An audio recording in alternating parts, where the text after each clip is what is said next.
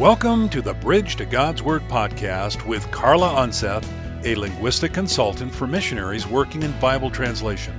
We invite you to visit us at www.bridgetogodsword.org to learn more about Carla's ministry.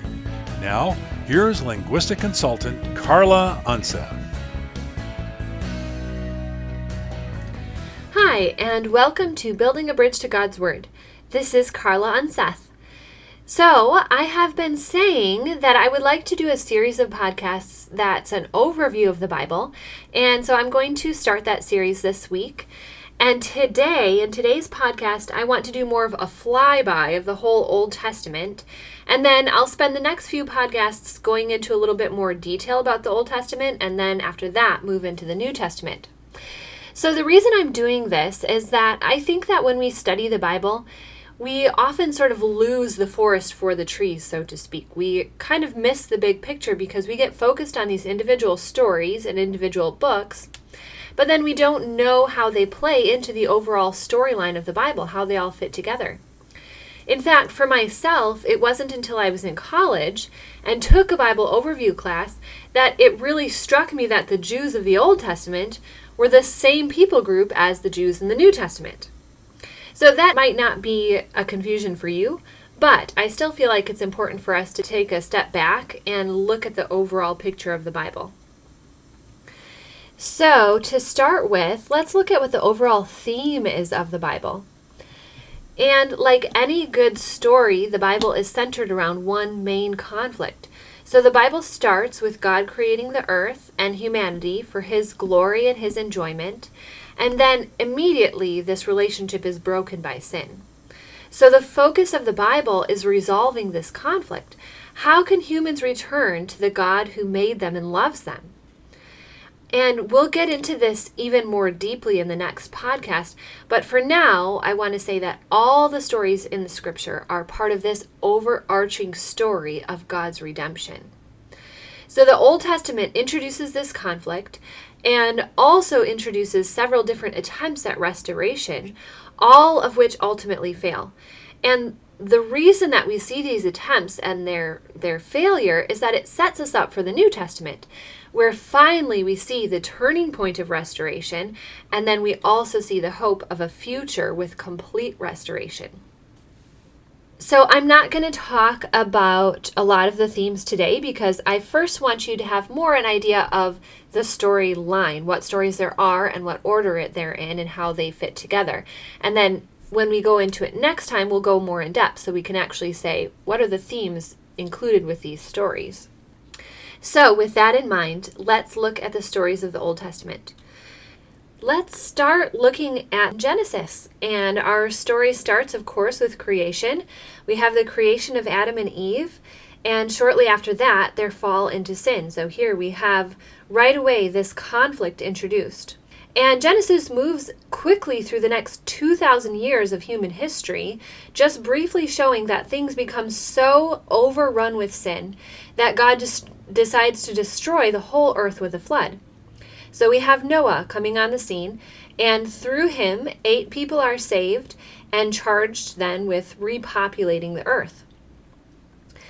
And they do that. More people are born. But once again, these people rebel against God and they attempt to build a tower which will reach up to heaven so they can prove that they don't need God. And this is the Tower of Babel. And as a result of this, God confuses their languages, which causes them to spread out across the earth. So immediately in the story, we have creation, the fall, the flood, and then the creation of the nations. But from here, the story begins to focus on one particular family. So we have all these nations, but we're focusing on one family that comes from the line of Shem, one of Noah's sons. And we're introduced to Abraham, who starts out as Abram. And this is where the true promise of God's redemption begins. He promises to bless Abraham with land, descendants, and also that the whole world will be blessed through him. So, this is a very significant blessing, and that's something that we'll discuss more in the next couple podcasts. So, but as we move on, Abraham has a son named Isaac, and then Isaac has two sons named Jacob and Esau.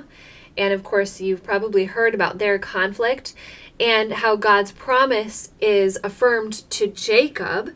So, this promise of redemption is going to come through Jacob, and his name is changed to Israel.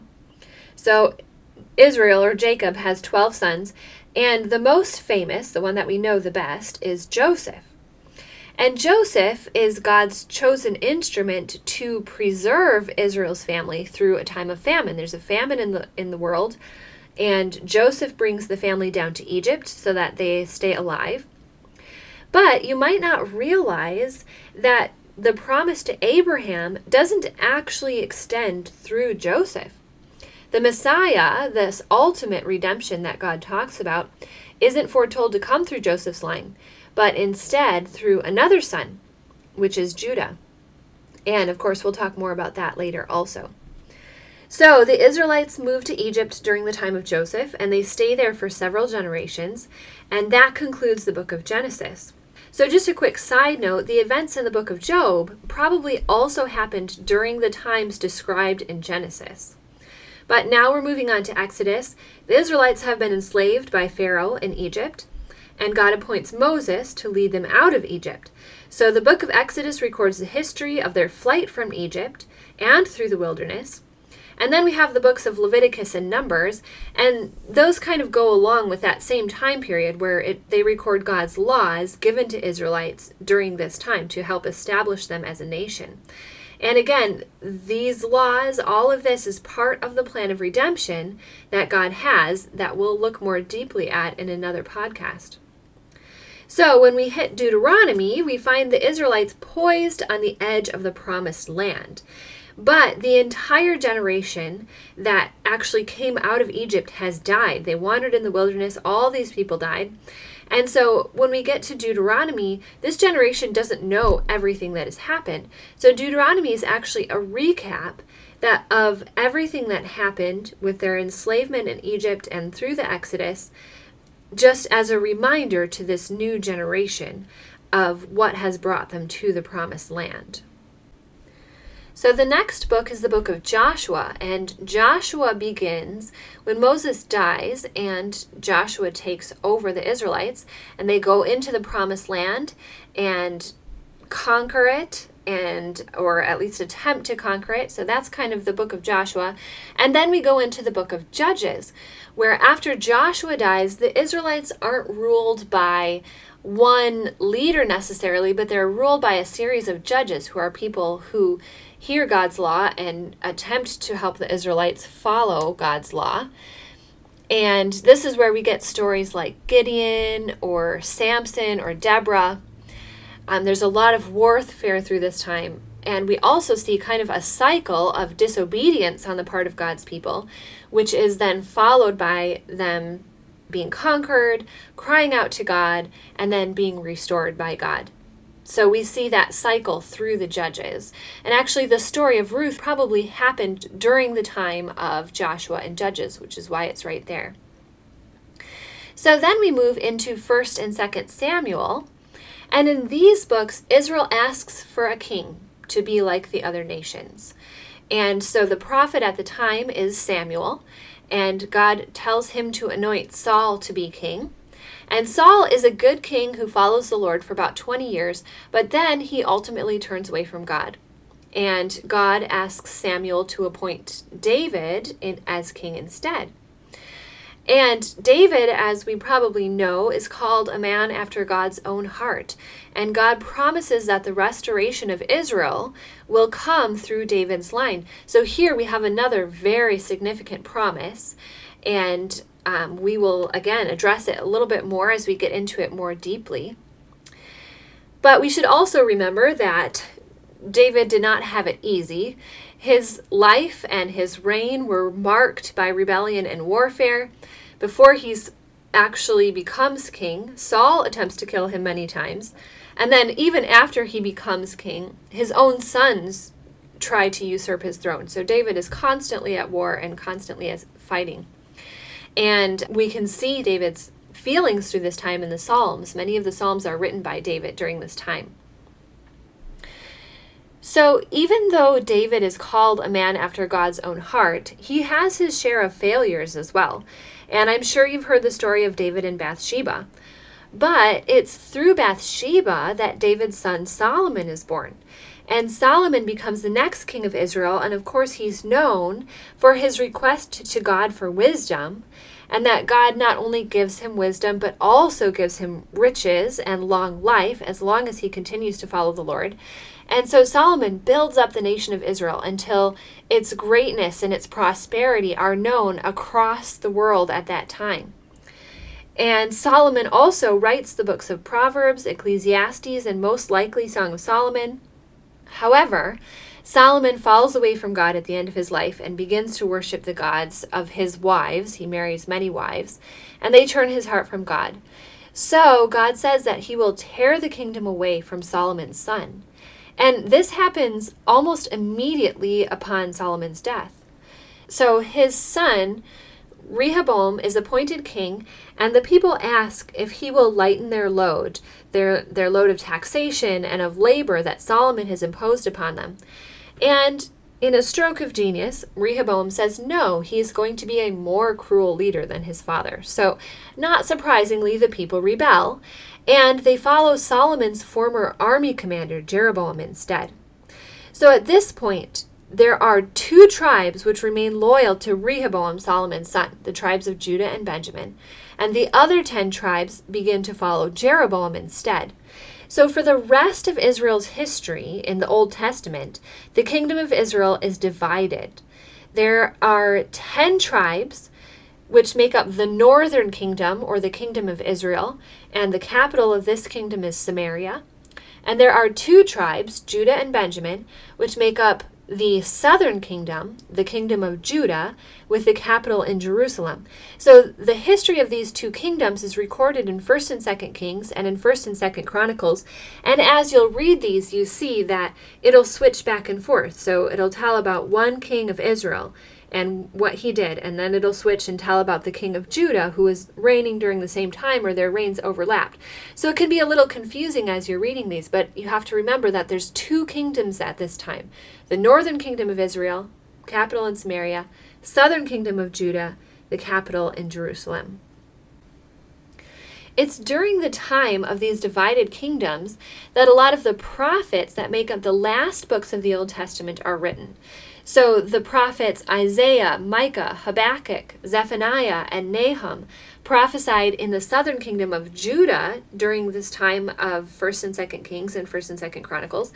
And then Jonah, Hosea, and Amos prophesied in the northern kingdom of Israel during this time. So it's interesting to note that the kingdom of Judah they were the kings that were actually direct descendants of King David. And it was believed that the Messiah would come from the line of King David. So it was important to keep that line of kings going. And there were a few good kings in the southern kingdom, but not all of them. But in the northern kingdom, none of the kings followed God. None of them were obedient. So, because there was so much evil in Israel, God allowed the Israelites to be overtaken by the Assyrians around 722 BC. And the Assyrians, when they overtook a, a land, what they would do is take people out of their homelands and bring them to other places in the kingdom and replace them with other exiles from other areas. So essentially, the 10 northern tribes are wiped from history at this time. They're completely dispersed and erased. They, they really don't come into play again. The kingdom of Judah, however, managed to remain intact. So Assyria conquered all of the lands around Judah, but Judah managed to stay strong and hold out. And part of the reason for that was because God was still protecting them because they had some good kings. Again, not all of them, but there were good kings during this time who brought the people back to God. And one of my favorite stories is of King Josiah, who became king when he was eight years old.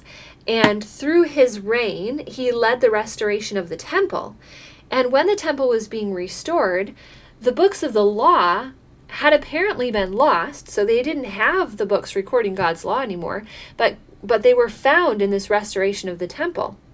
So Josiah rededicated the people to the Lord and brought the people back to following the law of the Lord. Unfortunately, this rededication didn't last, and eventually the southern kingdom was conquered as well by King Nebuchadnezzar of Babylon. So the Babylonians actually wiped out the Assyrians and conquered the entire region that the Assyrians had reigned, including the kingdom of Judah. So from 605 to 586 BC, the Babylonians took three different waves of exiles from Judah into Babylon. And you know one of them, which is Daniel, and then also Shadrach, Meshach, and Abednego, of course, are also young men from Israel who were deported into Babylon. So we also have Ezekiel and Jeremiah who prophesied during this time, and Jeremiah also wrote the book of Lamentations. And it's thought that Obadiah prophesied at this time as well. So the Jews were in Babylon for about 50 years when the Persian Empire took over the Babylonians. And during the reign of King Cyrus in Persia, the Jews were actually allowed to return to their homeland, and they went back in three waves. So the books of Ezra and Nehemiah describes these three waves. The first two are in the book of Ezra. There's a man named Zerubbabel who goes back with a group of exiles and they rebuild the temple. The next was Ezra, who went back with another group of exiles because there was no priest to lead people in the worship of God. So Ezra was a priest who went back. And then the, the book of Nehemiah describes the third wave of people. And Nehemiah realizes that the walls of Jerusalem are not rebuilt, so there's no way to defend the city. So he takes a group of exiles back to rebuild the city of Jerusalem. And during this time, the prophets Haggai, Zechariah, and probably Joel prophesied. However, we also know that not all the Jews went back because the story of Esther takes place during this time and actually takes place in Persia. So, the final book of the Old Testament is Malachi, and it's probably the last written book of the time period as well. So, the prophet Malachi calls God's people to repentance one final time. And then following that is these about 400 years of silence between the Old Testament and New Testament, during which time there's no longer any prophets in Israel. God isn't speaking in Israel through prophets anymore, and the Israelites are just waiting to again hear from God. And if we look at world events during this time, this area of Palestine is ruled first by the Greeks, then it's overtaken by Syria and Egypt. And for about a hundred years, they actually have independence. But finally, Israel and Palestine falls to Rome, and that's in about 63 BC. And that, of course, is where the New Testament picks up. So, that is a broad overview of the Old Testament.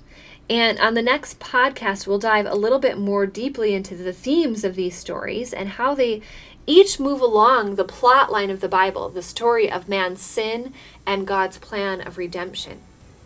So, thank you so much for listening, and I hope you'll join me again next time for Building a Bridge to God's Word.